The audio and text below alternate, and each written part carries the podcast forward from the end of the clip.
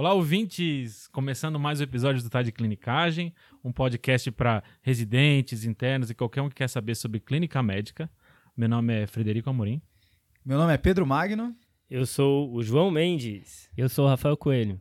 E agora em vídeo, né, pessoal? É, começando mais um episódio, não, pô. Esse episódio é pô. diferente. Totalmente diferente. Sim. Olha pra câmera ou não olha pra câmera? É, Não, e é olá, sei. ouvintes ou olá, telespectadores? Nossa, meteu essa. Meti essa agora. Beleza. Mas aqui, estreando o videocast do TDC, né? O, o- fazer um podcast aqui pro YouTube, uma plataforma que a gente já tá crescendo, tá colocando coisa lá. E agora a gente trouxe o nosso podcast pra cá, né, pessoal? Top. Exato. Acho que era um movimento natural, né? Todo mundo aí do mundo podcast tá começando a fazer vídeo. A tristeza, é, Rafa, é a gente começar a fazer vídeo na hora que a gente tá mais calvo, né?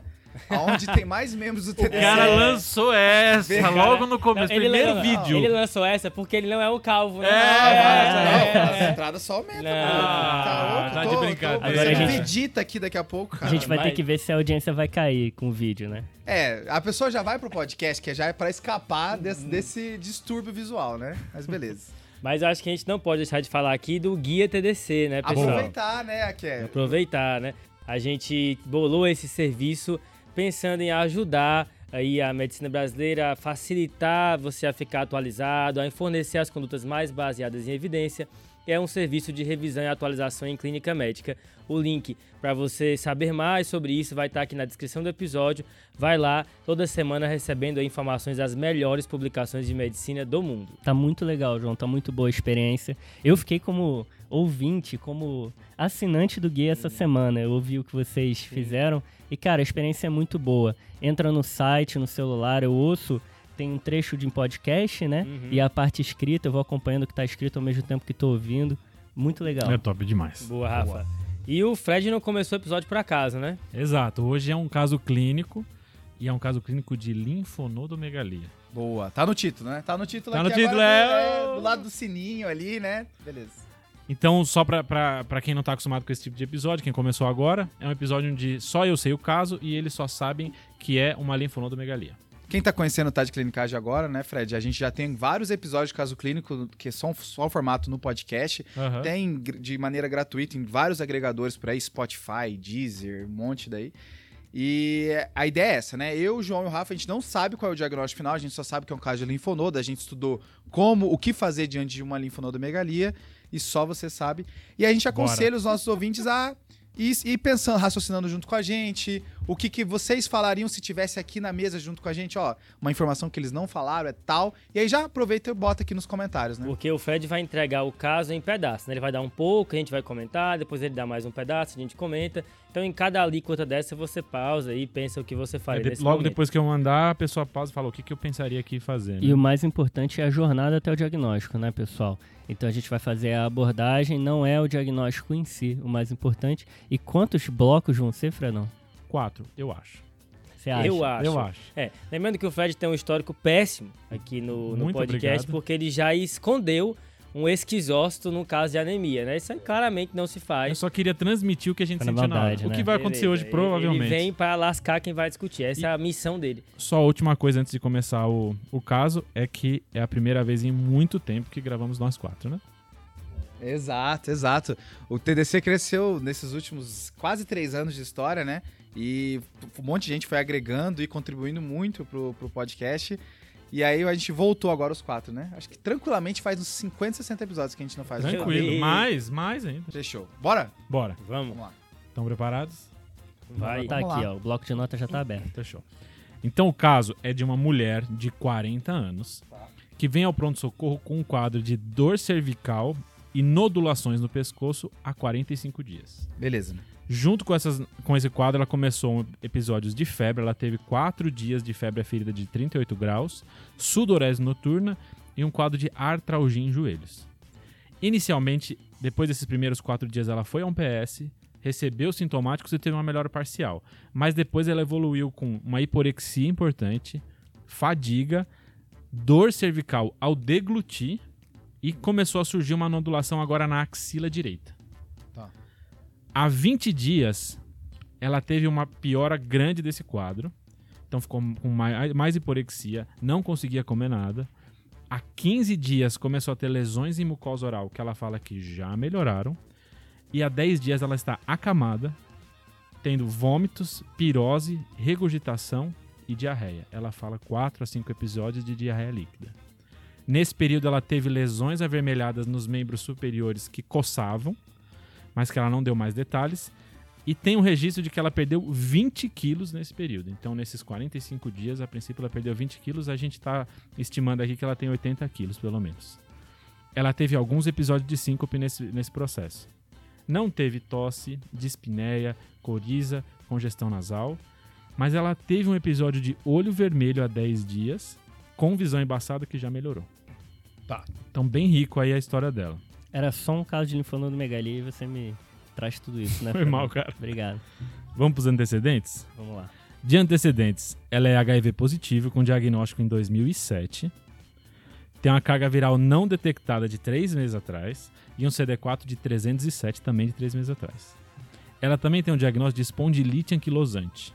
Esse diagnóstico foi feito com sacroileite, entesite e ela já teve dois episódios de uveite prévios. Tá Mas- muito hard? Assim, Cara. óbvio, né? Óbvio, óbvio. Aqui Imagina- vai é, transplante de coração não, há dois agora- anos. Que é isso, cara? Não, a pessoa tá conhecendo o teste clinicagem no, no YouTube, por exemplo. Ah, vamos ver um casinho É um clínico. caso né? tranquilo. Tranquilo, beleza. Que Tá é vendo as nossas caras, né? É, além disso, ela é hipertensa. E ela já teve dois episódios de tuberculose ganglionar, em 2007 e em 2008, ambos tratados com RIP. Falou que completou os seis meses. De medicação, ela usa zidovudina com lamivudina e dolutegravir. Beleza. E ela usa etanercept, que é um antagonista de TNF-alfa, há mais ou menos oito anos. Faz três semanas que ela está sem usar. E ela usa, além disso, para hipertensão, losartana e anlodipino. Fechou. Exame físico, então.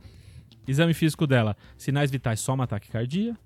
E aí, dia alterado, ela estava descorada, um pouco desidratada e tinha uma linfonodomegalia endurecida em cadeia cervical posterior à esquerda.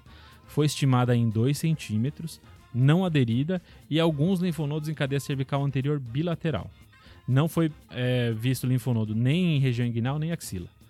Tinha umas máculas hipercrômicas em membros superiores, com sinais de descamação. O olho estava aparentemente sem alteração, não tinha úlceras orais e o abdômen estava com uma dor difusa, mas sem nenhum local e sem nenhuma linfonodomegalia importante. É, Fredão, um caso difícil, né? Vamos respirar fundo aqui pra gente tentar achar quais são as, impo- as informações importantes e quais são as que estão só atrapalhando ali. Fechou. É, eu até bebi água aqui pra ver se eu penso em alguma coisa. É que nem quando o cara tá nervoso no pronto-socorro. Vamos fazer um eletro aqui, que sabe aquele eletro pra, pra você pensar o que tá acontecendo. Pede um geralzão aí, É. deixa eu dar uma pesquisada Mas up-to-date. Você eu acho sabe que, que não... essa estratégia tá até descrita, né? O paciente vem no ambulatório, você não sabe direito o que, que tá acontecendo, você pede os exames pra ter um tempo pra pensar É, e estudar. Tá descrito, tem artigo sobre isso, sabia? mas eu acho que nesse caso é é bom a gente retomar um conceito que a gente já falou algumas vezes no Tati Clinicagem, que é a representação do problema, né? Top. que é basicamente tentar resumir as informações mais importantes, pra gente não ficar com sobrecarga de informação, que esse caso já tem muito, É, né? exato. E aí, Rafa, consegue fazer uma representação pra gente aí? Jogou a bola, você viu, né? Jogou a bola pro outro. Vamos tentar. Então a gente, João, tá de frente com uma mulher de 40 anos que ela começou um quadro de linfonodomegalia na região cervical e axilar há 45 dias. Ela evoluiu com febre, sudorese noturna, artralgia em joelhos e começou a ter lesões avermelhadas de membros superiores, máculas hipercrômicas e também lesões orais.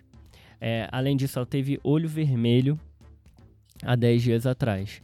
É uma paciente imunossuprimida, não por conta do HIV, ela tem HIV, mas que não está imunossuprimida por conta disso, está imunossuprimida porque ela faz uso de etanercept para tratar uma espondilite anquilosante. Boa.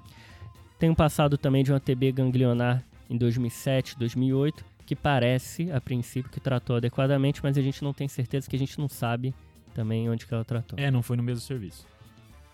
Resumindo, acho que é isso, pouca coisa, né? Isso, o exame físico não tem muitas coisas, né? Fred, só me diz quanto é que tava a pressão dela no, no exame físico? 130 por 90. Porque eu não falei que ela é hipertensa, né? Ah, Muda é alguma isso. coisa aí pra gente, isso aí?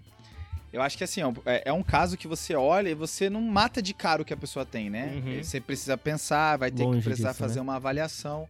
Eu acho que essa é a ideia aqui do, do episódio, né? A gente sair daquele, daquele reconhecimento de padrão e você tentar fazer uma abordagem sistemática para chegar na resposta, né? É, e a gente tem aqui um sin- sintoma guia que é a linfonodomergalia na região cervical e axilar.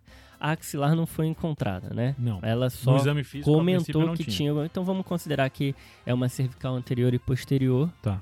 Não é isso? E a gente vai a partir daí, né? O maior é posterior, cervical posterior. O maior é posterior. 2 E é centímetros. interessante que ela já vem com essa queixa de linfonodomegalia, né? Às Isso. vezes o paciente não vem, encontra. A gente examinando acaba encontrando, né? É, eu acho que é importante marcar isso, porque assim, existe uma parte do exame físico que a gente faz em quase todo paciente, né? Que é sinais vitais, estudo, muitas vezes ausculta, e, mas a gente tem que adaptar a coleta de dados para o quadro clínico, né? Normalmente, quando você tem um. Nem sempre o paciente traz, na verdade, que ele tá com um nódulo no pescoço, na axila, né? Muitas vezes é uma coisa que você encontra sem o paciente referir. Mas nem sempre você vai procurar de maneira tão exaustiva porque não faz sentido. Acho que alguns cenários que vale a pena ir atrás é quando o paciente tem um, um quadro sistêmico e você não tem muita noção do que, que é. Tá. Tá com febre, sem causa, sintomas assim, né? É, outra, cida- se- é, outro cenário que vale a pena também você pesquisar é quando você tem algo muito regional, assim, uma doença na perna, uma doença do braço, uma doença da orofaringe. E você procura a drenagem daquele local em busca de linfonodo. Acho que é outro cenário que dá pra gente caracterizar. Nesse caso, a paciente já trouxe, né? E não deve ser linfonodo pequeno, especialmente porque ela já disse que tem axilar. É, Uhum. é axilar é diferente, é difícil a pessoa chegar dizendo que tem. É uma coisa que você costuma encontrar. Então deve ser grande esse linfonodo. E se ela sentiu que estava com linfonodomegalia, provavelmente foi um crescimento ali que foi mais agudo até, né? Que cresceu num tempo mais rápido. Senão acho que ela não estaria nem, nem sentindo o crescimento mais indolente. Tá. Deve ter linfonodo bem inflamado aí. Fechou. Então, assim, eu acho que pra gente entregar uma abordagem sistemática, então, pros nossos ouvintes e telespectadores, né? Acho que a ideia é entender que o sintoma guia dessa paciente é, o- é a linfonodomegalia. Se a gente achar a resposta desse linfonodo, a gente acha a resposta do- da inflamação que ela tem, talvez de todos esses sintomas que estão é, juntos do, do quadro dela. E aí, quando a gente fala de linfonodo, começa a falar um pouco das características do linfonodo, né? Uhum. Tem várias coisas que você pode destacar, mas acho que é importante a gente falar três aqui primeiro, que são as coisas que mais nos ajudam a diferenciar as causas: Manda Quais bala. Pedro? tamanho, tempo e localização. Tá. Né? Tá. Então, o primeiro é o tamanho. Acho que Uhum. quando a gente está falando de um linfonodo acima de 2,25 cm, Tá. esse é um linfonodo que tem maior chance de malignidade. O cara mandou um 25. É, que é um corte, né, É. do trabalho. Aqui é o corte para você falar assim, ó, pera aí, aqui aumentou a chance de ser maligno, eu não posso deixar passar. Tá. Um menor que isso talvez seja só um reacional, né? Quantos centímetros? 2,25. 2,25. O trabalho que usou isso, né, viu que quando passa disso, é, aume- a probabilidade de neoplasia vai para 38% quando passa Cara, é desse. muito alto. é muito 38% alto, né? é Não dá Para ignorar, então, de fato, o tamanho é definidor aqui, né? Então, pra gente dizer que um linfonodo tá aumentado é ali a partir de 1 centímetro, a partir de 2,25 já é um aumento considerável, clinicamente importante. Exato, exato. Uma outra coisa é o tempo, né? Porque Uhum. os linfonodos eles podem aparecer em quadros mais inespecíficos, mas eles vão embora. Agora, um linfonodo que passa de quatro semanas, e aí tem trabalho que fala três, tem trabalho que fala seis, mas quatro semanas é uma média boa.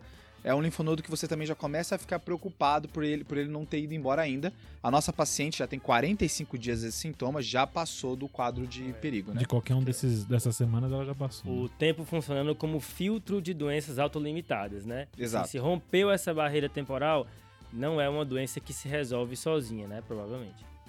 E por último, a localização, né? Eu acho que a primeira divisão que a gente faz é se é um linfonodo regional ou uma linfonodomegalia generalizada, né?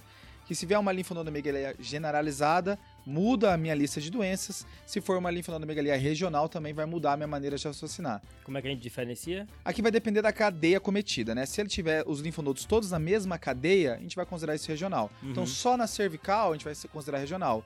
Agora, se é cervical e axilar, cervical e femoral, cervical ou intraabdominal, por exemplo, que a gente Tá. nem sabe, né? A gente não vai necessariamente palpar no exame físico, é, aí vira generalizado. A nossa paciente parece ser generalizada porque ela se queixou da axila, apesar de que no exame físico a gente não conseguiu pescar isso, né? É verdade, Pedrão. E é legal a gente pensar que talvez valha mais a pena a gente ver é, não só o número de cadeias, mas também da onde que está vindo é, aquela drenagem que você já comentou, Porque tem caso, por exemplo, de lesões na região de vulva, que aí vai dar uma linfonodomegalia inguinal, mas também em outras regiões ali pélvicas. Apesar de ter mais de uma cadeia ali acometida, são regiões que drenam o mesmo local. Então é diferente de um paciente que tem uma cervical uma inguinal.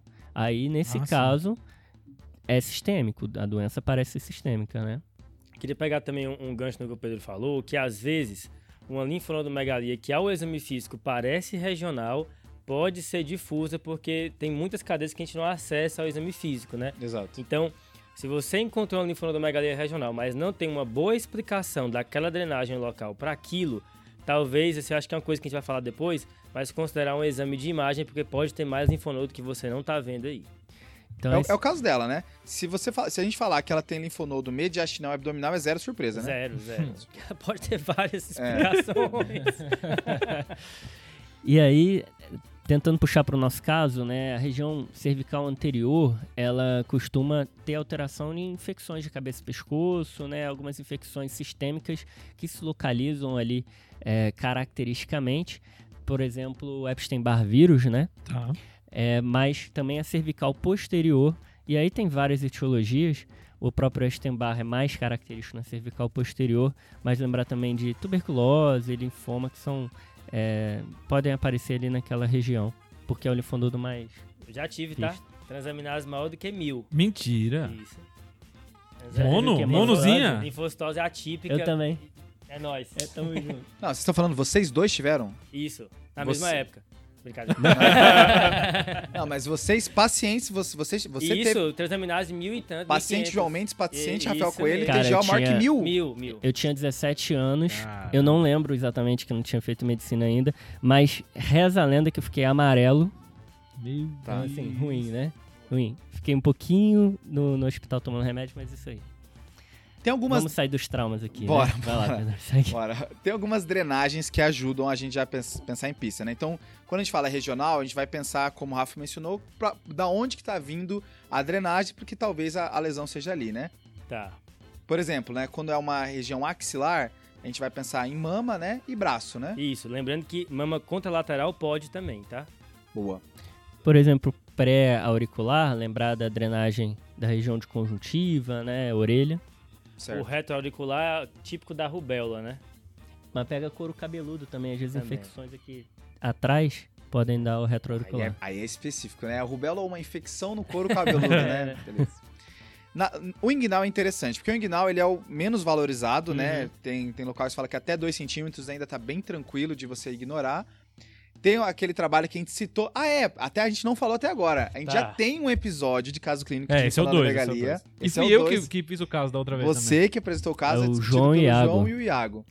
E é o número 44, quem for buscar ali no, no, Tá. no agregador. E o Iago ele traz essa informação: que pessoas que andam de pé descalço têm maior chance de ter Ah, linfonodomegalia na região inguinal. Agora, tá? o que acontece entre Essa é o pé muito boa, tá? descalço e a é linfonodomegalia, alguma... Tem bastante coisa aí, né, que pode acontecer. Exato. Isso. Mas, não, ó, não foi uma não- piada. Não, não foi uma piada assim, não. É pô, uma associação muito longe. É, né? Pô, longe, anda descalço, tem linfonodomegalia. Mas a ideia é que, assim, pessoas que têm maior chance de ter infecção em membros inferiores vai ter mais é, linfonodomegalia em região inguinal.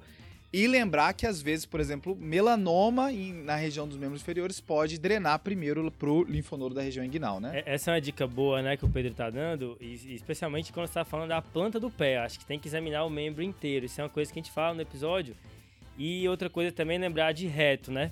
Que às vezes tem um linfonodo inguinal, você procura ali, mas tem que fazer exame anorretal e toque, porque às vezes um câncer daquela região pode disseminar para linfonodo inguinal.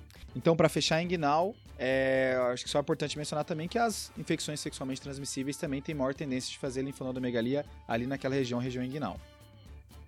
Então, assim, pra tentar fechar tudo, né? Região de cabeça e pescoço, examinar é, faringe, dar uma olhada na orelha, conjuntiva, examinar cabeça e pescoço mesmo, né? Axilar, lembrar da, da drenagem no braço, e olhar a unha, palma da mão, que às vezes pode aparecer um melanoma, uma lesão assim.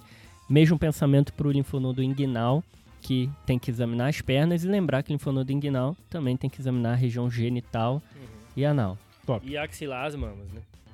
Perfeito. Acho que a gente, então a gente falou das três características importantes aqui. A gente falou de tamanho, tempo e localização, né? Faltou só uma cadeia, né, Pedrão? Que quando ela aparece, preocupa. Qual?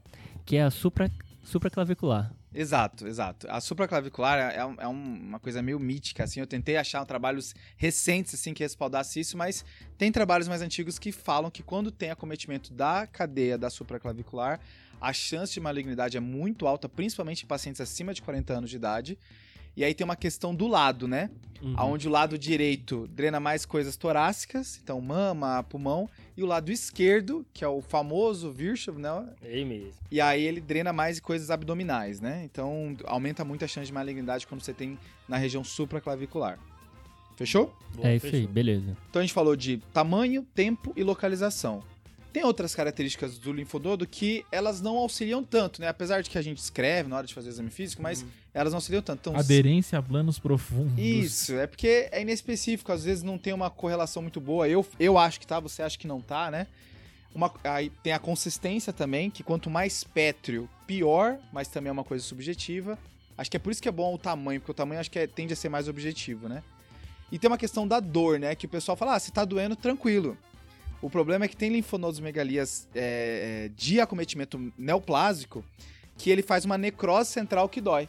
Hum, Esse é o Tá. ponto. E aí, então, às vezes, ah, dói, dói tá tranquilo, mas às vezes dói e é de fato uma E, coisa e ruim. também né? tem outra coisa, né, Pedrão? Quando cresce muito rápido, distende a cápsula do linfonodo. Boa. Então aí dá dor. É, no caso dessa nossa paciente aqui, a gente não tem o tamanho, né? É, por enquanto. Não sei se a gente vai, vai chegar a ter. No se exame físico, o essa- pessoal achou que era mais ou menos 2 centímetros. Mais ou menos 2 centímetros. Tá. O, É- o é cer- porque- um cervical posterior. Mais ou menos 2,5 É, 2,25 exato. No centímetros. exame físico é Exame 2.3 físico, ou exame- 2.2. Não, foi assim, o cara aí. pegou assim, ó. Mas E beleza. a gente sabe que o tempo foi ali de 45 dias, não, não foi um tempo tão, tão rápido assim, né? Mas, mas por ela ter sintomas no linfonodo, me faz pensar que cresceu rápido esse linfonodo aí. Uma coisa assim, a gente falou várias etiologias diferentes para linfonodomegalia, né? A gente falou de causas infecciosas, a gente falou de neoplásicas. Eu acho que é importante a gente tentar organizar agora, pelo menos quais são os grupos de doenças que causam linfonodomegalia. E tem um pneumônico famoso que a gente cita no episódio 44, que é o Miami, né? Isso. Uhum. que acho que é o único pneumônico que teria que ter a letra M duas vezes e a letra I duas vezes, né?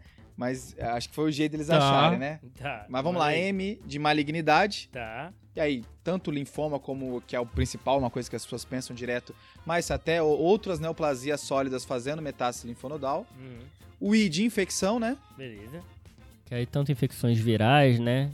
Classicamente Epstein-Barr, citomegalovírus, mas qualquer infecção viral pode dar linfonodomegalia. E lembrar das infecções virais, das infecções que são mais crônicas, né? Tipo HIV, infecções bacterianas, lembrar de tuberculose, principalmente aqui no Brasil, e infecções fúngicas também. Terceiro, tem as causas autoimunes, né? Uhum. Como um, como um carro-chefe aqui. o lupus, né? Mas lembrar que Jogren também pode fazer. E um comentário que a gente vai fazer depois é que o Jogren ele tem uma associação com linfoma. Então, às vezes, uma doença que faz um linfonodomegalia, ela se associa com outra que também faz. Então, M de malignidade, I de infecção, A de autoimune. O segundo M o- é, agora é miscelânea, né? Que é Tá, roubada. Ah, esse é não, sempre roubar, Cara, é eu odeio, eu odeio. É porque são mnemônicos, fica de 15 mnemônico. letras, Rafa. Ah, mnemônico Aquele tem mi- miscelânea, cara. Não tem um mnemônio pra granuloma que é todas as letras do alfabeto? É, a B. É, A, Z. De A a Z. É. Então aqui no miscelânea, o, o principal quadro aqui vai ser sarcoidose, né? Uhum. E mis- sarcoidose, por que, que não entra no autoimune, né? Fico pensando, não sei se é autoimune ou não É, é. a verdade é que sarcoidose, ninguém sabe onde coloca essa É, doença. ninguém sabe exato. por quê, Então, é. né? Mas nesse do, do miscelânea também entra doenças raras, né? Kikuchi, Kimura. Mas eu acho que essa letra do Miami, ela só é evocada quando as outras você não encontra uma explicação Tá. para as outras. Então é, é um plano B aí, esse miscelânea, mais ou menos isso. E o último I, que é diatrogênico, que é onde o grande representante aqui são medicações, né? Tem Tá. remédios que causam Eu sempre linfonodomegalia. acho isso bizarro. Um, um remédio que vai causar linfonodomegalia. Estranho demais. Pois é, isso é uma coisa que a gente até fala no, no episódio que o Pedro citou, né?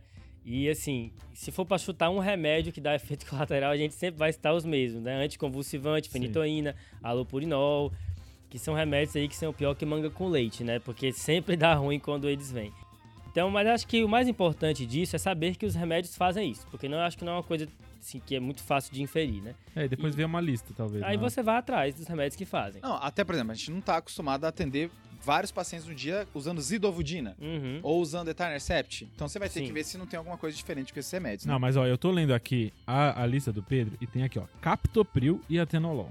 É, é. Aí mata, Não, né? aí claramente é assim. Vai lá, vai lá. Não, Não, não. Eu, eu gosto da opinião do João sobre Não, é isso. claramente o cara não sabia qual era a causa, olhou alguma coisa e culpou um inocente É. que tava ali, que era o Capitão O coitado do Captopril. É porque às vezes coincide de a pessoa que suspeita que é de um medicamento tira o medicamento e o paciente melhora da linfonodomegalia. E coincide com a melhora de Isso, uma né? outra causa, né? Correlação não é causalidade, né, Rafa? Isso aí. Hum. Mas eu acho que comentando do Miami aí, né? Eu acho que as três primeiras letras, né? Malignidade e infecções, depois as autoimunes, especialmente as duas primeiras e depois autoimunes, são as que você vai mais utilizar na maioria dos casos aí.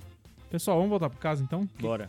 Vocês falaram sobre causas, o que vê no linfonodo, mas e aí? O que, que você acha dessa paciente? Primeira coisa, Fad, você falou que ela foi no PS já, né? Foi uma vez, A gente sabe o que foi prescrito pra ela? não sabemos. Acho que essa informação escrito como sintoma. Ela descreve como algumas medicações que sintomáticas, mas não sabe dizer qual. É, porque acho que é importante essa informação por duas coisas, né? Ela teve uma diarreia depois, né? Será que isso foi por uso de antibiótico? Essa é uma dúvida.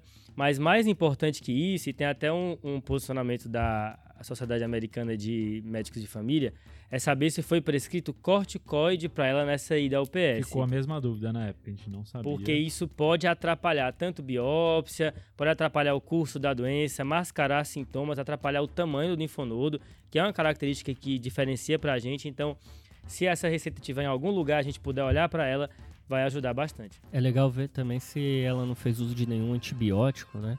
Porque às vezes em alguns pacientes tem uma causa tipo tuberculose que respondem parcialmente a um antibiótico e aí o paciente parcialmente melhora e depois para de tomar e piora novamente e atrapalha todo o diagnóstico. Isso. Fechou.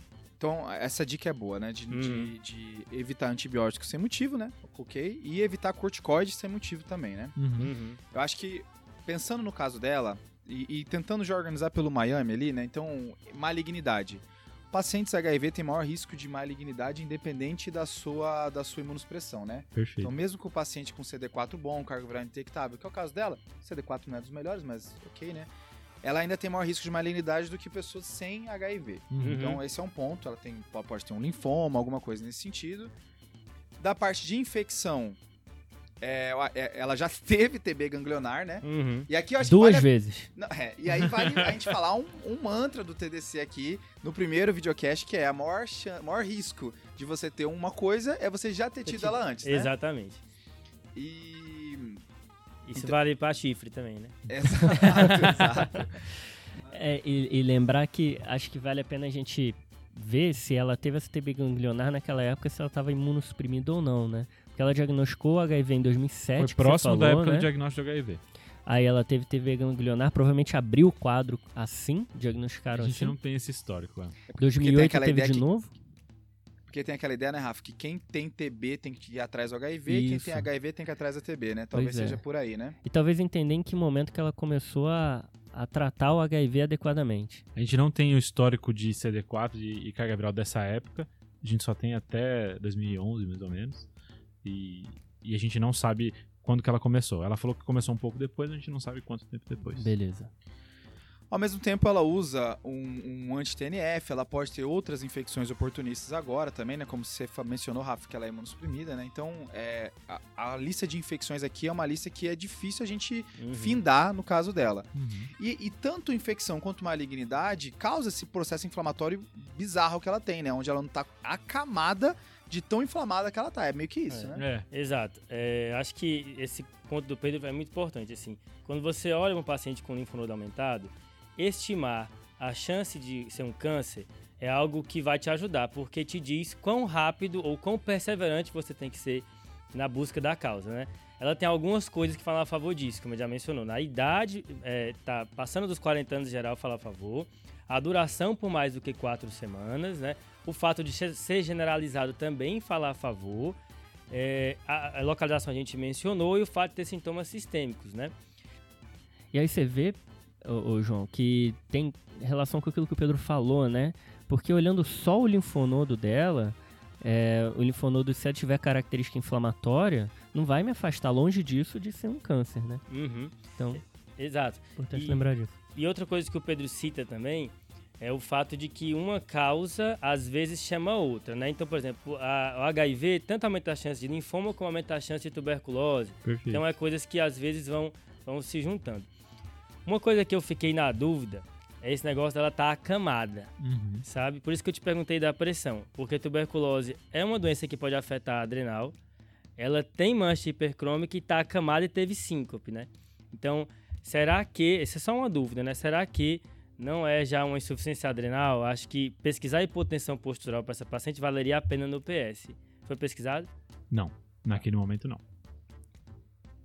Até porque ela já teve até síncope, não foi? Exatamente. Teve Sincopou, mancha hipercrômica, já teve tuberculose. Então acho que é, talvez ser tomado corticoide ou não. Então são coisas que vão levantando essa suspeita, sabe? Acho que, assim, finalizando Miami, o A, ela tem, ela tem já uma doença autoimune, né? Aham. E que pode explicar o olho vermelho dela, que ela já teve no passado, Duas mas. vezes, E, e tá sem usar os remédios recentemente, mas a impressão que dá é que não vai. A gente vai, não vai conseguir fechar tudo como uma doença autoimune aqui no quadro dela, pensando na, na velocidade da inflamação que ela tá, né? Parece mais os outros quadros. Miscelânea, não penso nesse primeiro momento para ela e nem medicamentoso, né? Acho que, como a gente mencionou, vale a pena revisar os remédios, mas a princípio agora não. É, se fosse uma paciente que viesse com febre, linfonodomegalia e artralgia só, daria até para pensar em sarcoidose, na miscelânea. Mas ela tem tantas outras coisas que justificam essa artralgia, é, esse quadro é, mais sistêmico, que realmente não tá longe de ser a primeira hipótese. E, e um, acho que um outro comentário, né, que é, como todo caso, e ainda mais esse, é separar o que você precisa explicar, é separar o que você precisa explicar agora e o que você não precisa, né, com, até em, em concordância com o que o Pedro falou. Tipo assim, acho que esse olho vermelho, tudo bem, aconteceu, mas já se resolveu. Tá. Talvez a gente não precise se apegar nele agora. Talvez valha mais a pena ir atrás do linfonodo e, dependendo do que for levantado nas na investigação, a gente pesca coisas que já passaram pela gente para tentar explicar tudo. Perfeito. É isso aí que você comentou também, João, da- das síncopes, né? Acho que é super importante pensar em insuficiência adrenal, ainda mais se o caso vem do Fred. Mas é, o paciente está com diarreia, vômito, tem muita coisa aí para explicar essa queda do estado geral. Deve ter sido uma paciente que chegou bem Ela desidratada, tava com astenia assim. uma astenia intensa. Eu acho que assim, é uma paciente que não escapa de ser internada para investigar, né? Não. Imagina, não consegue andar, né? É, talvez seja dar o primeiro suporte ali, hidratar a paciente, tratar alguns sintomas, talvez evitar o corticoide nesse momento e depois ver o que sobrou de, de sintoma e a partir daí seguir investigando, né? Boa, Rafa. Agora só queria. Isso que o Pedro falou é muito importante. É, de, de cara, assim, essa paciente provavelmente vai internar, a pessoa tá acamada, entendeu? Sim. Às vezes o pessoal quer pedir exame e se não vier um exame muito alterado, não vai internar. Não, não Meu tem como. Mas se você não Meu tem amigo, como. a paciente está acamada. É que É. nem o paciente Há que 10 não... dias. Exato. Como não vai internar, entendeu? Então, provavelmente vai ser internada sim, mas isso não escapa você já iniciar, né? Bater o centro da investigação aí na, no PS, né? Bater o centro aí, né, do futebol. E aí eu acho que a gente pode pedir alguns exames para ela agora, né? Isso, vamos lá, Tá. né? Eu acho que exames iniciais que eu acho que vale a pena é uma hemograminha, né? Sim, sempre, sempre, A né? gente citou mononucleose, linfocitose atípica, mas até o próprio neoplasias como linfoma podem fazer alteração. Acho que o hemograma cai bem para ela. Uhum. Pensando nessa astenia importante, eu, eu quero ver disfunção orgânica nela também. Então, Uhum. função Legal. renal, função hepática vai cair bem aqui. Uhum. Sorologia é um caso que vale sempre a pena, né? A gente, É. assim, o caso não ficou redondo de cara, já vale a pena ter sorologia pra você partir. Apesar dela já ter é, o quadro de HIV, mas será que ela tem alguma outra coisa? Sim. E, e aqui vale o destaque pra sífilis, que faz linfonodomegalia, né? Então, aqui cai bem pra ela. Uma coisa que eu fico na curiosidade é imagem. Isso. E aí, assim, ela menstrua ainda, Fred? Menstrua. Tá. Por que, que, por que, que essa pergunta da menstruação e da imagem, né? Porque provavelmente a gente vai pedir uma tomografia para essa paciente, né? É a investigação inicial com imagem do paciente adulto com linfonodo. Em geral, o exame de escolha é uma tomografia. Você pode fazer ultrassom, mas também nesse, nesse posicionamento da Sociedade de Medicina de Família dos Estados Unidos, eles sugerem tomografia como exame inicial. Tá. E aí, como é uma paciente em idade fértil, uma mulher, vale a pena indagar sobre a possibilidade dela estar grávida, e aí se existe isso, né, o beta-HCG te ajuda aí.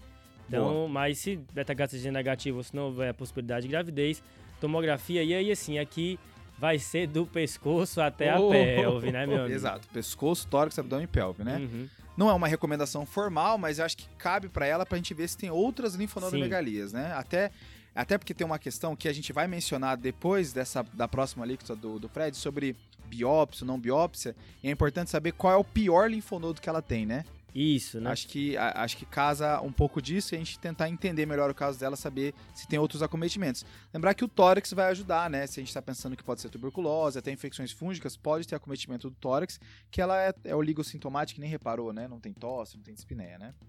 Acho que uma coisa que vale a pena é repetir, né, a, a carga viral e o CD4, que eh, tem três Boa. meses, né, o último, e ela abriu o quadro dentro desse período. É claro que se ela tivesse com carga viral indetectada e com CD4 bom há três meses e parou recentemente de tomar o remédio, ela ia ficar ainda um período bem, mas vale a pena repetir. É, ela fala que teve uma aderência boa nesse período. É, nesse período mesmo, ela prostrada, ela conseguiu tomar as medicações. Só esse a mais aí pra vocês. Acho que entra também eletrólitos, né? Ela toma losartana, existe a possibilidade de insuficiência adrenal, acho que entra na, Boa. na conta. Uma- Um com agulograma também, né? se tá- provavelmente vai ser biopsiada, acho que já fica aí de base, que o pessoal gosta de pedir. É, eu pediria também um eletro, né? Porque é um paciente que teve síncope, apesar de ser uma paciente jovem, Aham. é, tem algumas causas mais raras, tipo, que, acom- que acometem o sistema de condução Uhum. cardíaco, por exemplo, sarcoidose. E aí, não sei, de repente ela teve essa síncope porque ela teve alguma alteração de condução aí a partir da doença que tá aparecendo. Boa, Rafa. Manda os exames, Fred. Tá, vamos lá então. Os exames dela, a gente tem um HB de 12 com um VCM de 102. Aí chamou no AZT aí, né? O leuco de 2.800 com neutrófilos de 1.200 e linfócitos de 1.091. Tem plaqueta de 198 mil, uma creatinina de 0,83, normal, uma ureia de 24 e aí PCR e VHS aumentados os dois, 42 de PCR e 66 de VHS. Os eletrólitos elas estavam normais. A gente não tem função hepática desse momento, ela não tem nenhuma descrição prévia de, de alteração hepática e o eletro dela tem uma taquicardia sinusal. Beleza. De sorologia que vocês pediram, então, sífilis não reagente, ela foi feita hepatite B e C que também deram negativos. Beleza. CMV, BV e toxo, os três, ela tinha IgG positivo, o IgM negativo dos três. Tá bem. E a imagem? Como é que tava? Cara, a gente tem uma. eh, Foi feita uma TC de tórax, eh, cervical, abdômen e pelve. O que a gente tem aqui são múltiplas linfonodomegalias cervicais, supra e infraclaviculares. No tórax tem linfonodomegalia axilar bilateral, a maior medindo 1,7 centímetros à direita, o parênquima pulmonar sem alteração nenhuma. Abdômen e pelve, linfonodomegalia nas cadeias ilíacas externas bilaterais, com aspecto confluente, sendo a maior à direita de 3,5 centímetros por 1,5 alguns cistos hepáticos e renais sem caráter neoplásico. É isso que a gente tem de imagem. Só uma, uma coisa que vocês não perguntaram, mas ela é uma professora na escola primária. Tá. Ela nasceu em Salvador, na Bahia, mas veio para São Paulo aos 9 anos de idade. Ela mora em São Paulo desde então, não tem nenhuma viagem recente, mas às vezes ela vai para o sítio da tia dela em Cotia, que é uma cidade próxima do interior aqui de São Paulo.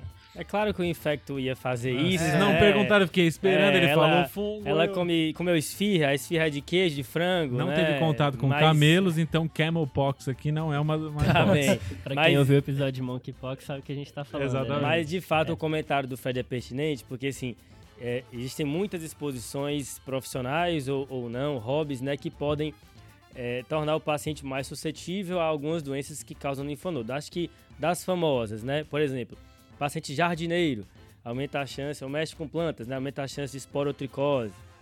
Paciente que é, mexe com aquário, aumenta a chance de micobactério marino, né? Paciente que tem é, gatos, especialmente gatos filhotes, aumenta a chance de doença da arranhadora do gato.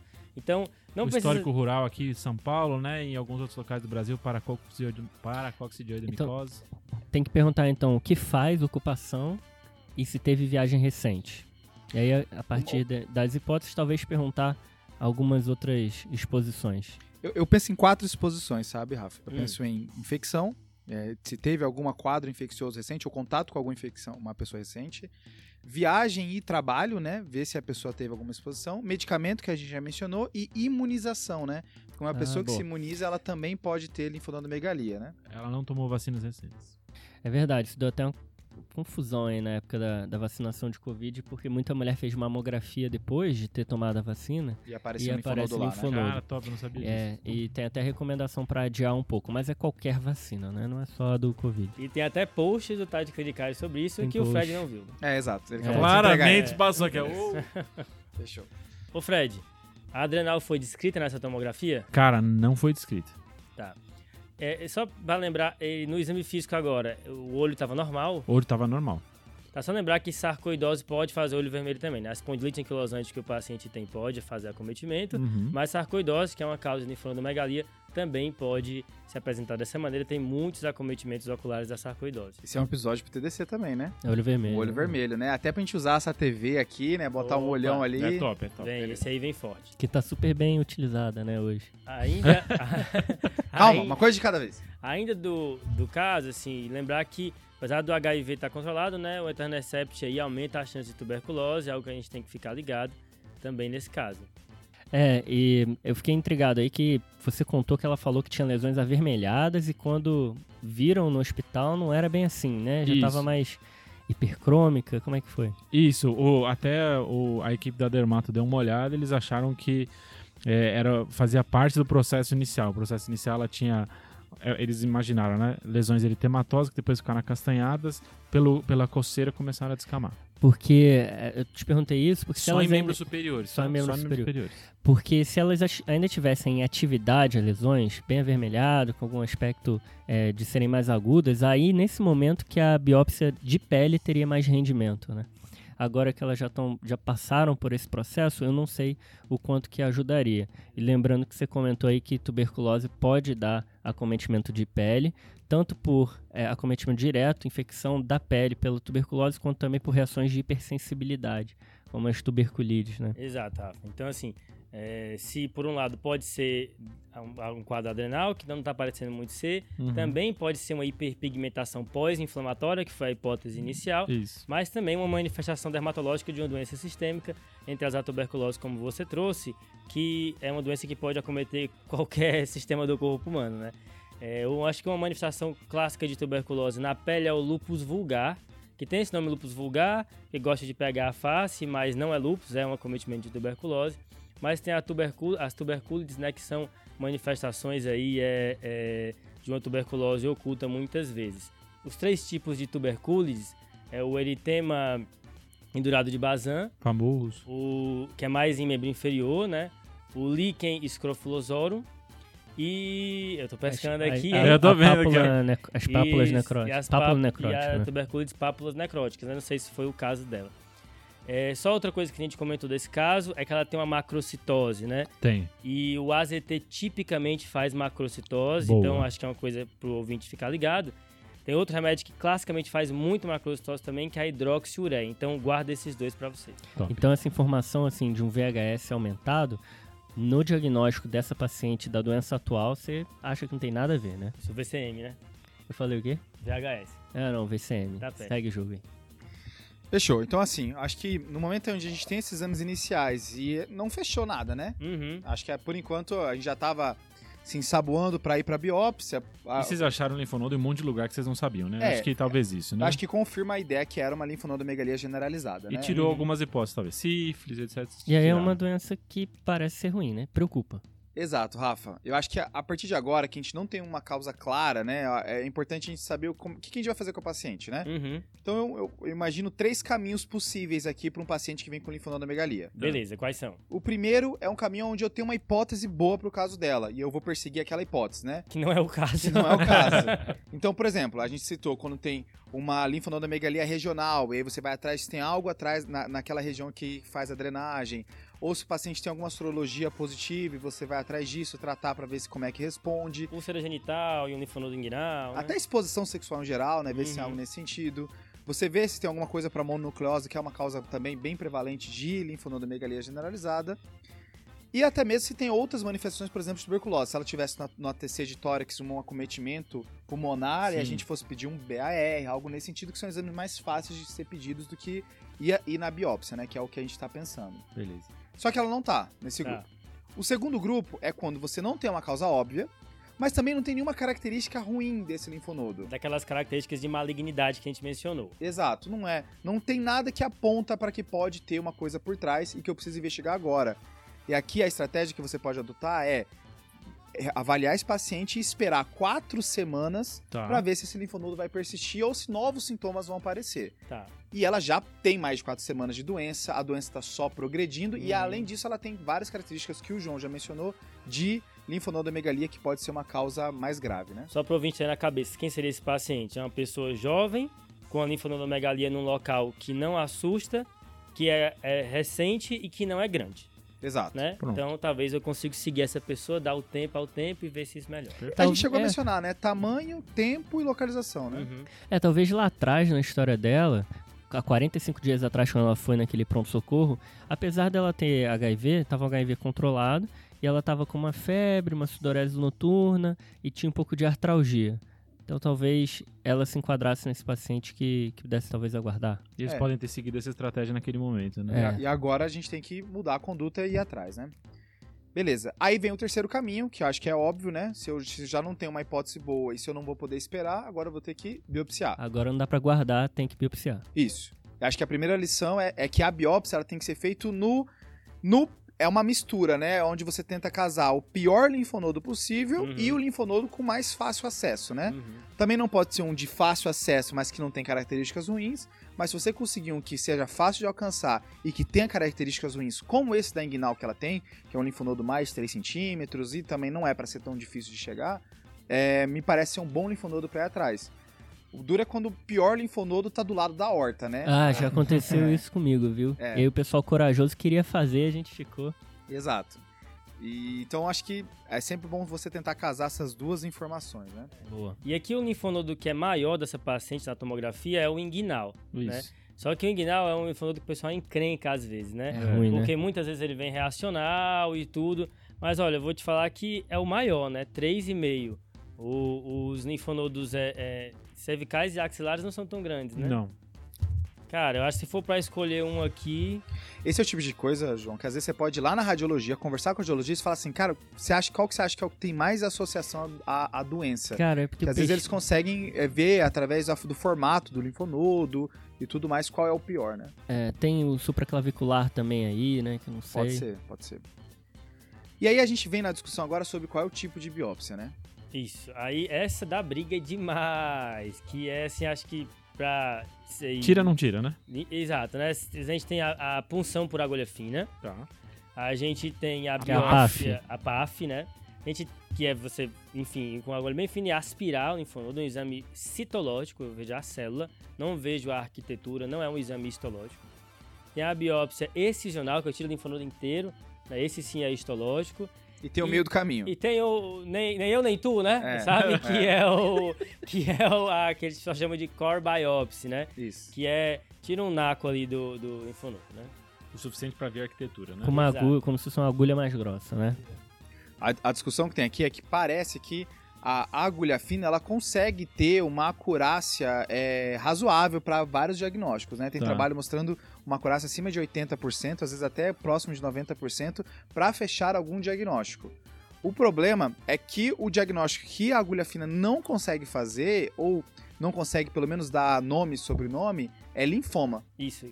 Então, que é uma você- doença que muitas vezes vem com linfonodomegalia, né? Isso. Então, quando você tem uma suspeita de linfoma, o ideal é você não ir para agulha fina, é você ir para outro quadro, porque às vezes pode aparecer só nesse é, exame citológico como se fosse só uma hiperplasia reativa e na real ser um linfoma por trás. É, porque linfonodo é lugar que tem linfócito, né? Então, se você olhar uma célula que é um linfócito, você tem que olhar a arquitetura, como que você está distribuindo ali. Até para definir que tipo de linfoma que é. Exatamente. Então, se há suspeita de linfoma, talvez seja melhor você avançar para um outro diagnóstico, seja a core biópsia ou a biópsia excisional. Acho que a última ressalva é que quando você está falando só de lesões no pescoço e você não consegue definir se é linfonodo ou se é massa, existe muito argumento de você primeiro ir para uma agulha fina ou para uma core e evitar fazer a biópsia excisional de, de, de cara, porque nisso você pode atrapalhar o tratamento de uma neoplasia de cabeça e pescoço. Uhum. Então, porque existe toda uma estratégia cirúrgica por trás disso, que você vai lá e tirar esse linfonodo pode atrapalhar. Então, se você tem dúvida se é linfonodo ou se é massa, às vezes uma biópsia pontual seja melhor e depois fazer uma ressecção. Fazer Mas- um passo a passo ali, né? Isso. É, só que ela já tem características de linfonodomegalia. Se a gente for na inguinal, é bem tranquilo da gente biopsiar. Ou de, de preferência incisional, porque ela tem maior risco de linfoma, né? Sim, Isso. sim. Acho que esse é um ponto importante aqui. Que aqui vai ser ou core biopsy ou excisional. Certo. Esse inguinal aí chama atenção pelo tamanho, mas eventualmente se outra localidade tiver também um tamanho expressivo e for acessível, a gente vai lá. E não tem nenhuma outra lesão orgânica, né? Essa tomografia mostrou que não tem alteração em lugar nenhum. É. E ela também não tem nenhuma insuficiência orgânica, nenhum outro acometimento. É Não, isso, né? Nesse momento não. Só inflamadaça, né? Só tá super inflamada, com um monte de linfonodo, com VHS PCR aumentado. Por enquanto é isso que a gente É tem isso. numa paciente imunossuprimida. Então pode ser um monte de coisa mesmo. Você falou aí que não tem esplenomegalia. Não tem esplenomegalia. E também não tem alteração de plaqueta, nada disso. Plaqueta normal, não tem espleno nem hepatomegalia. Tinha um leuco um pouquinho mais baixo, né? Não sei se vocês Uhum. notaram, mas 2.800. A leucopênica mesmo. Com uma, uma neutropenia leve aí, 1.300. 1.200, É, né? por aí. Beleza. Bora arrancar um pedaço então, Fred? Bora, vamos lá. É, foi feita então uma biópsia do linfonodo é, inguinal, foi feita uma core, tá? Tá. O que, que vem na biópsia? Fragmentos de estrutura linfonodal extensamente necróticos, mais de 80% da amostra com necrose. Não foi visto inflamação granulomatosa. E aí tem uma descrição aqui de infiltrado linfóide com cariomegalia e hipercromasia. O pessoal da Pato é, falou que não dava para avaliar muita coisa nesse momento com essa, eh, essa descrição e mandou para imunohistoquímica que ainda não chegou. Beleza. Então é isso que a gente tem até agora. É, só lembrando que talvez valha a pena, antes de tirar fora, já conversar com o pessoal da patologia. Porque já é um diferencial você, depois de ver é, o resultado, você ir no patologista e perguntar: e aí, o que, que você achou disso aí? Que foi o que você acabou de passar pra gente. Mas às vezes vale a pena ir antes, né? Pelo menos pra saber é, em que tipo de meio que vale a pena colocar o, a amostra, né? E que tipos de culturas vão ser realizadas, esse tipo de coisa. Ainda bem que você falou isso, Rafa. Então, é, da parte de tuberculose. Então, foi feita uma cultura da- do, do, do linfonodo que ainda não saiu, BAR do linfonodo que veio negativo, PCR para tuberculose, histoplasmose para coxodioide micose que vieram negativos do Opa. linfonodo. E foi feito sorologia para o paciente de histoplasmose para micose que também vieram negativos. Esse caso a cara tá de clinicais, né? Assim, tóxico, raio-x é normal. É, prurido sem lesão de pele, linfonodo que a biópsia não entrega, né? É, exatamente.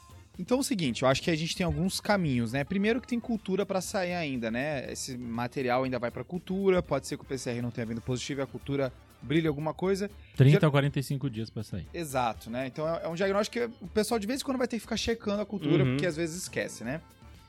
Eu acho que um outro caminho, assim, é, é- é pensar, primeiro, será que alguma neoplasia que não foi, não foi pescada nesse linfonodo, né? Apesar de que esse centro necrótico fala um pouco contra, parece ser mais infecção agora. né? Exato. Isso é estranho, né? Lembrar que algumas condições inflamatórias, né?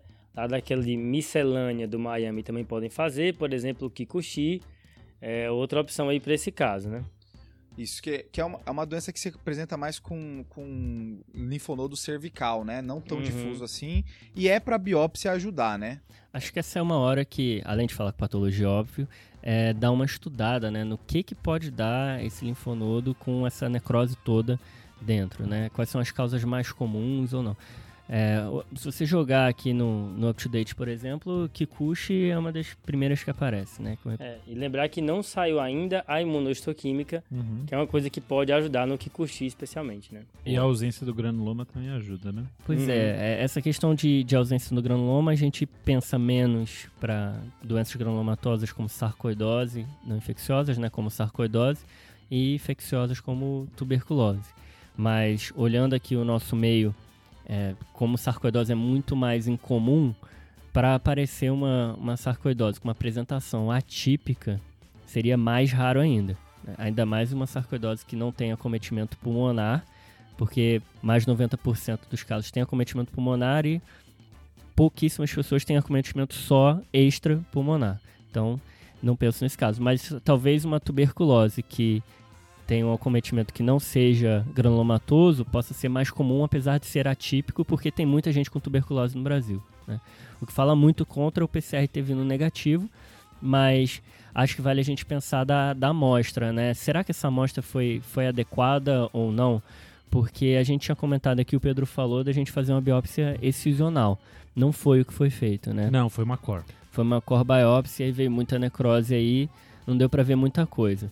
Acho que o próximo. E, e até aquela discussão, Rafa, se o linfonodo da região inguinal é, é o que foi o melhor, né? Normalmente é, é um dos que tem o pior rendimento. Isso, a né? gente, ach- a gente achou que inguinal. era o melhor naquele momento, mas talvez agora seja hora de pensar em outro, né? Talvez o supraclavicular ou aqui o cervical, e aí dessa vez tirar ele inteiro.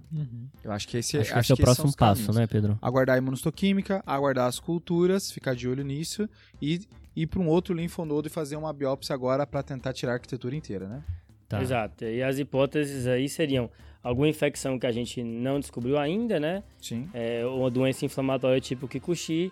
E aí, neoplasia, assim, talvez ainda linfoma, né? É, mas não tem outro, nenhuma outra neoplasia que tá muito na cara. Lembrar que no último caso de linfonodo, o Fred deu uma rasteira com a neoplasia. Qual era o diagnóstico. Gastro- Não pode falar, as Não conte, não Ah, conte. Ah, é verdade, suas verdade. Spoiler alert. Mas então pode ser uma. Ainda dá pra ser uma neoplasia, né? Dá. Fala menos a favor de ser uma metástase pro linfonodo, mais a favor para ser ali da linfoma, do próprio sistema linfático. Tá, pessoal, então assim, o que, que aconteceu nesse momento? E assim, segura tratamento empírico, não faz nada Ah, por sim. enquanto. Né? Antibiótico, corticoide, porque podem atrapalhar. Se o paciente não está deteriorando, a gente pode ainda observar e aguardar as investigações. Boa.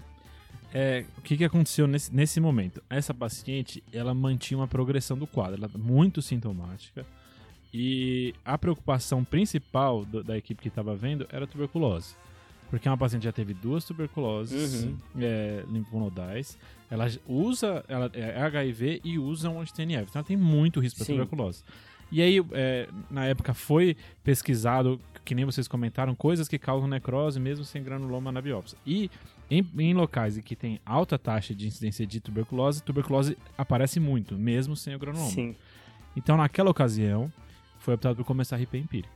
Tá? Tá. Então, diferente do que a gente comentou aqui, também tem todo o contexto que estava na época, né? Mas começou RP empírico. é Isso, porque o você que... partiu do princípio que ela não tava piorando. Né? Isso, é. É, você comentou isso, é, É, verdade. Por isso que eu deixei piorando, esse que ela tava piorando. O que, assim, ok, mas isso não pode fazer com que você ache que o diagnóstico está dado. Perfeito. A ideia é assim, começa o IP empírico, espera a imuno. É uma medida Se- temporizadora. Se a imuno não disser o diagnóstico, vamos pro outro, pro outro linfonodo. Exato. Foi isso que foi pensado na época. Começou o IP. É, essa paciente começou então um quadro é, alguns dias depois de náusea, vômitos e confusão mental e icterícia. Fez um AST de 1200 com LT de 1500, cefalopatia hepática, renia largada. Então, ela fez uma insuficiência hepática secundária ao RIP. Foi quase para transplante Tá. convulsionou, ficou entubada. E aí isso foi suspenso o IP, pensando que foi feito empírico, mas como teve muito dano da paciente, foi suspenso e aí, vamos repensar esse diagnóstico. Só uma dúvida, a gente tinha falado que pediram, você tinha pedido pra ver se tinha insuficiência orgânica e tal. Antes tinha Ex- Isso tinha é avaliação antes? questão. Não tinha. A a gente tinha primeira pedido, dele tinha pedido, mas não tinha na descrição do prontuário. A primeira avaliação hepática dela é essa. Acho que que o Rafa tá pensando é será que isso não faz parte do quadro clínico e não a reação a- aos remédios, né? Aí foi, aí foi feita a suspensão do RIP. Essa paciente, enquanto ela estava em todo esse processo, saiu a imunohistoquímica. A imunohistoquímica disse o seguinte: o presente imunoperfil em conjunto com os achados histopatológicos é compatível com proliferação celular linfóide atípica de imunofenótipo T. Alto índice proliferativo, podendo corresponder à neoplasia linfoproliferativa do tipo linfoma não Hodgkin. Mas o material está extensamente necrótico, prejudicando essa avaliação diagnóstica. Recomendamos nova biópsia. Então fez essa suspeita de linfoma não Hodgkin, mas eles acharam que não dava para fechar só com essa biópsia. Essa paciente fez uma segunda biópsia de região cervical, Boa. Isso aquele posterior? exato. E nesse posterior veio reacional. Veio BAR negativo, veio eh, pesquisa de fundos negativo, não veio necrose nesse, veio só é, reacional. Essa paciente teve uma melhora clínica e teve alta. Ela retorna quatro meses depois com um quadro bem parecido, um pouco mais leve. É feita uma nova biópsia de outro linfonodo. Essa outra, outra biópsia não foi excisional, foi core também, que veio reacional novamente. Ela melhora de novo do quadro e aí ela volta pra gente. Então, Pode estar complicado esse diagnóstico aí, viu, Fred? Opa! Cara, foi difícil. Vamos lá. Posso continuar aqui? Vai. Então, ela volta então pra gente com um quadro, isso já é seis a oito meses depois, né? Com um quadro de sensação de febre há uma semana, com febre aferida três dias e diarreia líquida novamente. Então, parece um quadro bem parecido com o outro, né? Tem dor eh, em região cervical engolir, inapetência e as nodulações continuam. Ela também queixa de artralgia, principalmente em cotovelos e joelhos, que você vê no exame físico. Então, no exame físico você vê o linfonodomegalia cervical, você vê essa dor em, em cotovelos e joelhos, e as, você só vê o, o que sobrou daquelas manchas lá atrás, tá só agora um residual. Não tem mais nenhuma grande alteração, só aquela dor abdominal que ela sempre tem. Nos exames, anemia, um HB de 8, o VCM mantendo 102, é, o leuco de 4 mil, diferencial sem alteração, plaqueta de 170 mil. Um PCR de 69 aqui, um AST de 100, um LT de 60. Dessa anemia, a gente tem um reticulócito aqui de 60 mil, um DHL normal, bilirrubinas normais. A urina 1 dela também sem alterações nesse momento. Beleza. Eu acho que um, agora que ela volta, né, no novo quadro, né, na, na real uma continuidade do quadro, é importante agora a gente reacessar a, a tomografia Uhum. para ver se no primeiro momento era um diagnóstico que não foi fechado porque não tinha informação suficiente e ver se agora na manutenção do quadro a gente vai ter mais informações na tomografia. Por exemplo, Será que não tem algo no pulmão, algo no abdômen, algo no baço? Que aí agora sim, com essa informação e mais do que o que ela teve há cinco meses atrás, a gente vai conseguir fechar um quadro, né? Porque às vezes as doenças evoluem e no primeiro momento a gente pesca elas no momento, a gente encontra elas aonde um, num quadro onde a gente não, consegue fechar o diagnóstico. E né? talvez reacessar alguns sintomas que possam guiar a gente, né? Exato. É. Porque agora tá nítido que ela tem bastante sintoma gastrointestinal e que isso talvez seja, pra mim, eu tenho a impressão que isso seja importante no diagnóstico dela. Ela tem bastante dor abdominal, ela tem essa diarreia que vai e volta sempre que a doença está em atividade, sendo que ela tem espondilite anquilosante. Será que ela tem alguma, algum acometimento gastrointestinal relacionado, né? Uma entropatia artropática? É, não sei. Podemos pensar em pedir uma colono. Eu acho que nesse caso, nesses casos, assim, o que ajuda é readmitir o paciente e ser uma pessoa que nunca viu o caso, sabe? Porque normalmente quem já viu o caso fica cego para as hipóteses, sabe? É, porque aquela outra vez focou no linfonodo, já tem Isso. três biópsias É. mostrando. É, provavelmente, assim, o, o linfonodo aí, ir nele de novo não vai ser frutífero. Uma coisa que me deixa um pouco de dúvida é que doença de Kikuchi, que foi uma coisa que a gente considerou, o ideal é você direcionar o patologista que isso é uma hipótese. Porque, E isso não foi direcionado. Porque a imunohistoquímica é específica, né? Então acho que é importante mencionar isso também, sabe? Mas, de fato, é, a gente já bateu na porta do linfonodo algumas vezes e ele negou a resposta pra gente. Então acho que a gente tem que bater em outra porta agora e trato gastrointestinal parece uma porta aí que vai ajudar. Aproveitando que a gente está falando dos linfonodos, aquelas culturas que tinham sido feitas em todos os linfonodos vieram negativas. Culturas para micobactéria, fungo, etc. Para a surpresa de zero Ninguém. pessoas. Eu acho que assim, eu concordo com o Rafa na hora de valorizar outros sintomas, né? E, e acho que são dois, assim, né? Tem a artralgia, mas ela tem já esse quadro de espondilite, então a gente não sabe o quanto não é, é, manifestação. Essa parte da diarreia, quando eu penso em diarreia numa pessoa que tem HIV, abre aquele leque de, de bactérias mais diferentes, né? De micro-organismos mais diferentes, como microsporidium, cryptosporidium, isospora. Só que ela, a princípio, não era tão imunossuprimida assim, né? É. Talvez Tem valha... o etanercept na jogada, mas... É, talvez valha a pena a gente pedir análise para esses para essas bactérias, lembrar também de micobacteriose atípica e Boa. citomegalovírus, né? Uhum. Citomegalovírus é, pode fazer esse quadro monolaico, onde faz uma linfocitose, tanto a micobacteriose atípica também pode fazer, mas era para crescer em algum canto, né? Ela tem essas PCRs, acho que talvez olhasse para CMV aqui também não seria uma má ideia. E pensando em sintomas gastrointestinais e linfonodomegalia, outro diagnóstico também é febre tifoide, né? Que pode fazer. Eu acho que ver se ela Boa. foi culturada já nos outros quadros, fazer análise da- de fezes e hemocultura aqui para ver se pesca alguma coisa também. É uma boa hipótese, né? Ainda nas infecciosas, doença de Whipple, né? Também pode fazer, pode fazer diarreia, pode fazer linfonodo aumentado, é uma coisa que também é, acho que vale a pena pesquisar se a gente for fazer exames endoscópicos aí, né? Uhum. Pra essa paciente, é outra coisa que a gente tem que considerar. Que aí seria, o diagnóstico seria na biópsia da, do intestino. Intestino, é. E o que é estranho e dessa hepatite que ela teve é que ela já deve ter tomado RIP antes, né? Duas vezes. É, e não aconteceu nada. O que será que aconteceu agora? Foi do regime mesmo terapêutico ou não, já que ela já utilizou anteriormente? Ou é tudo um quadro que a gente não sabe, né? É outra coisa que dá dúvida, sabe?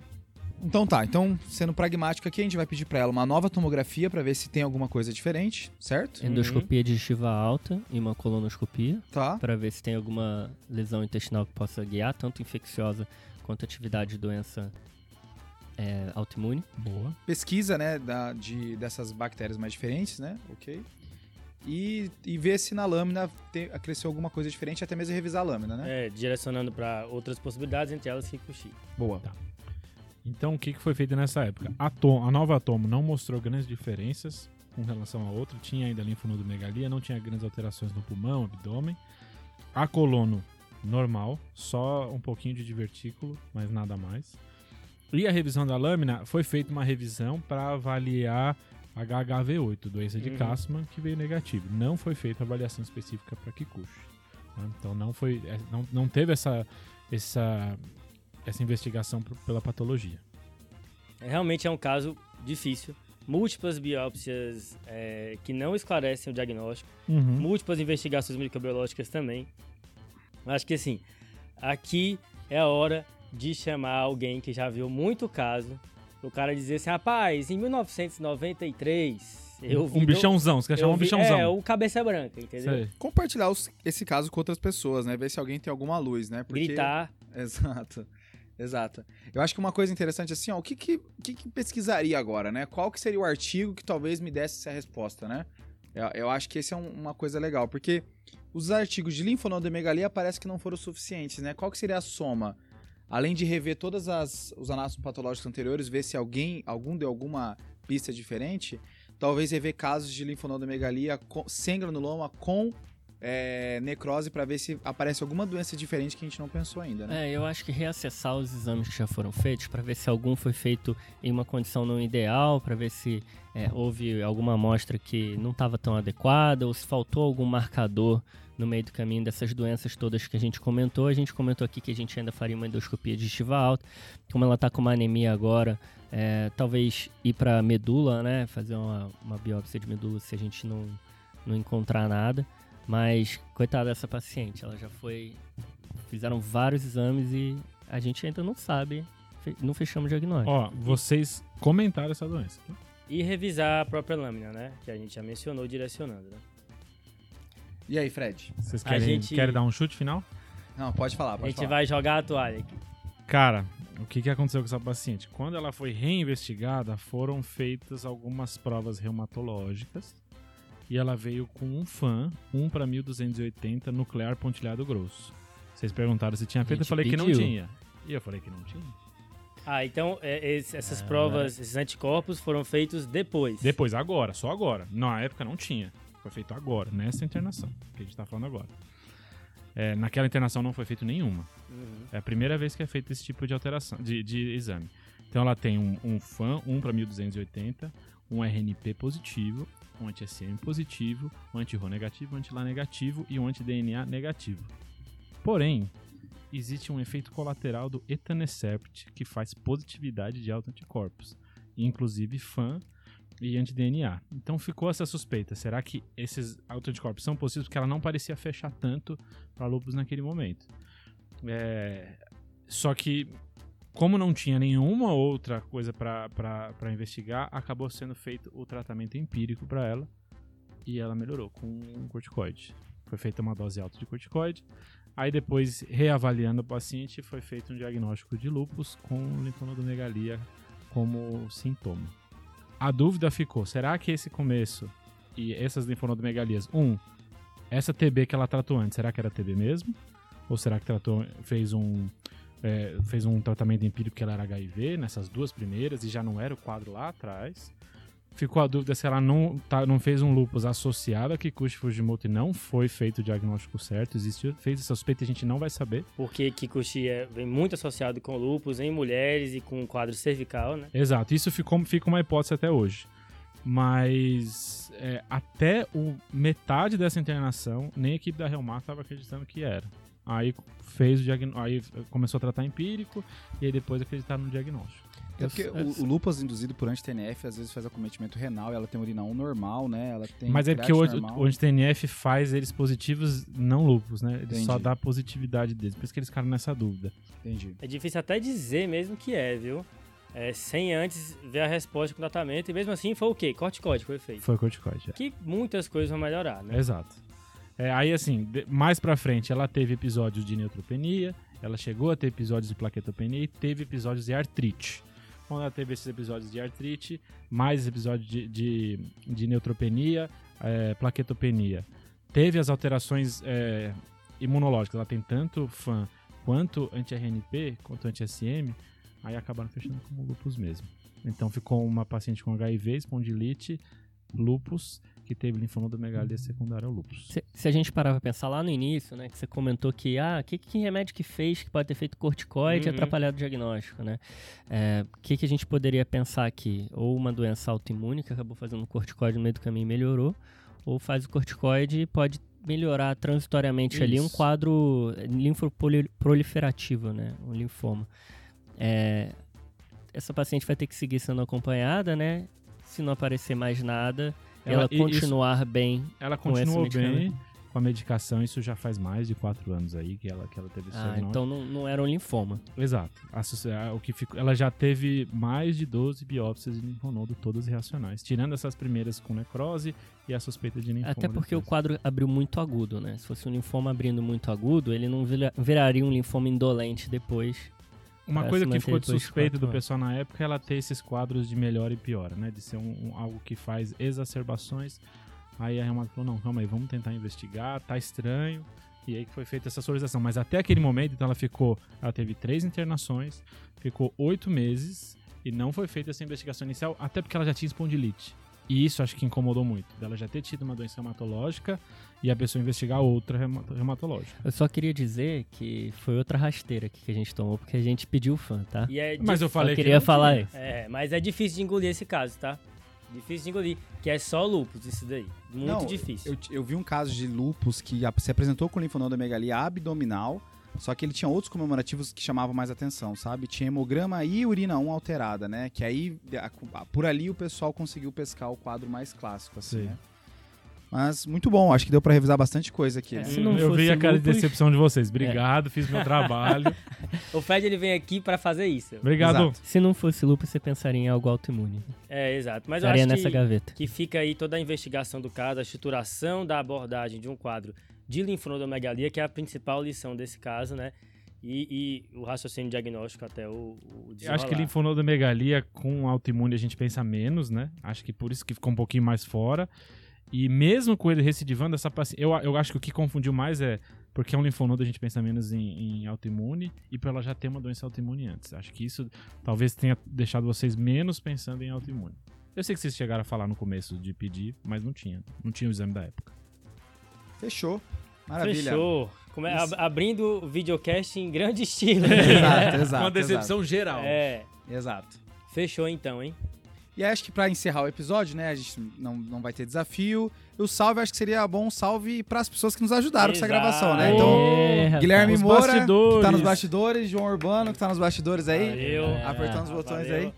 E acho que é isso. Fechamos? Nosso Fechado. primeiro vi- videocast e o podcast. Fechamos, aqui. galera. Foi um prazer. É bem legal.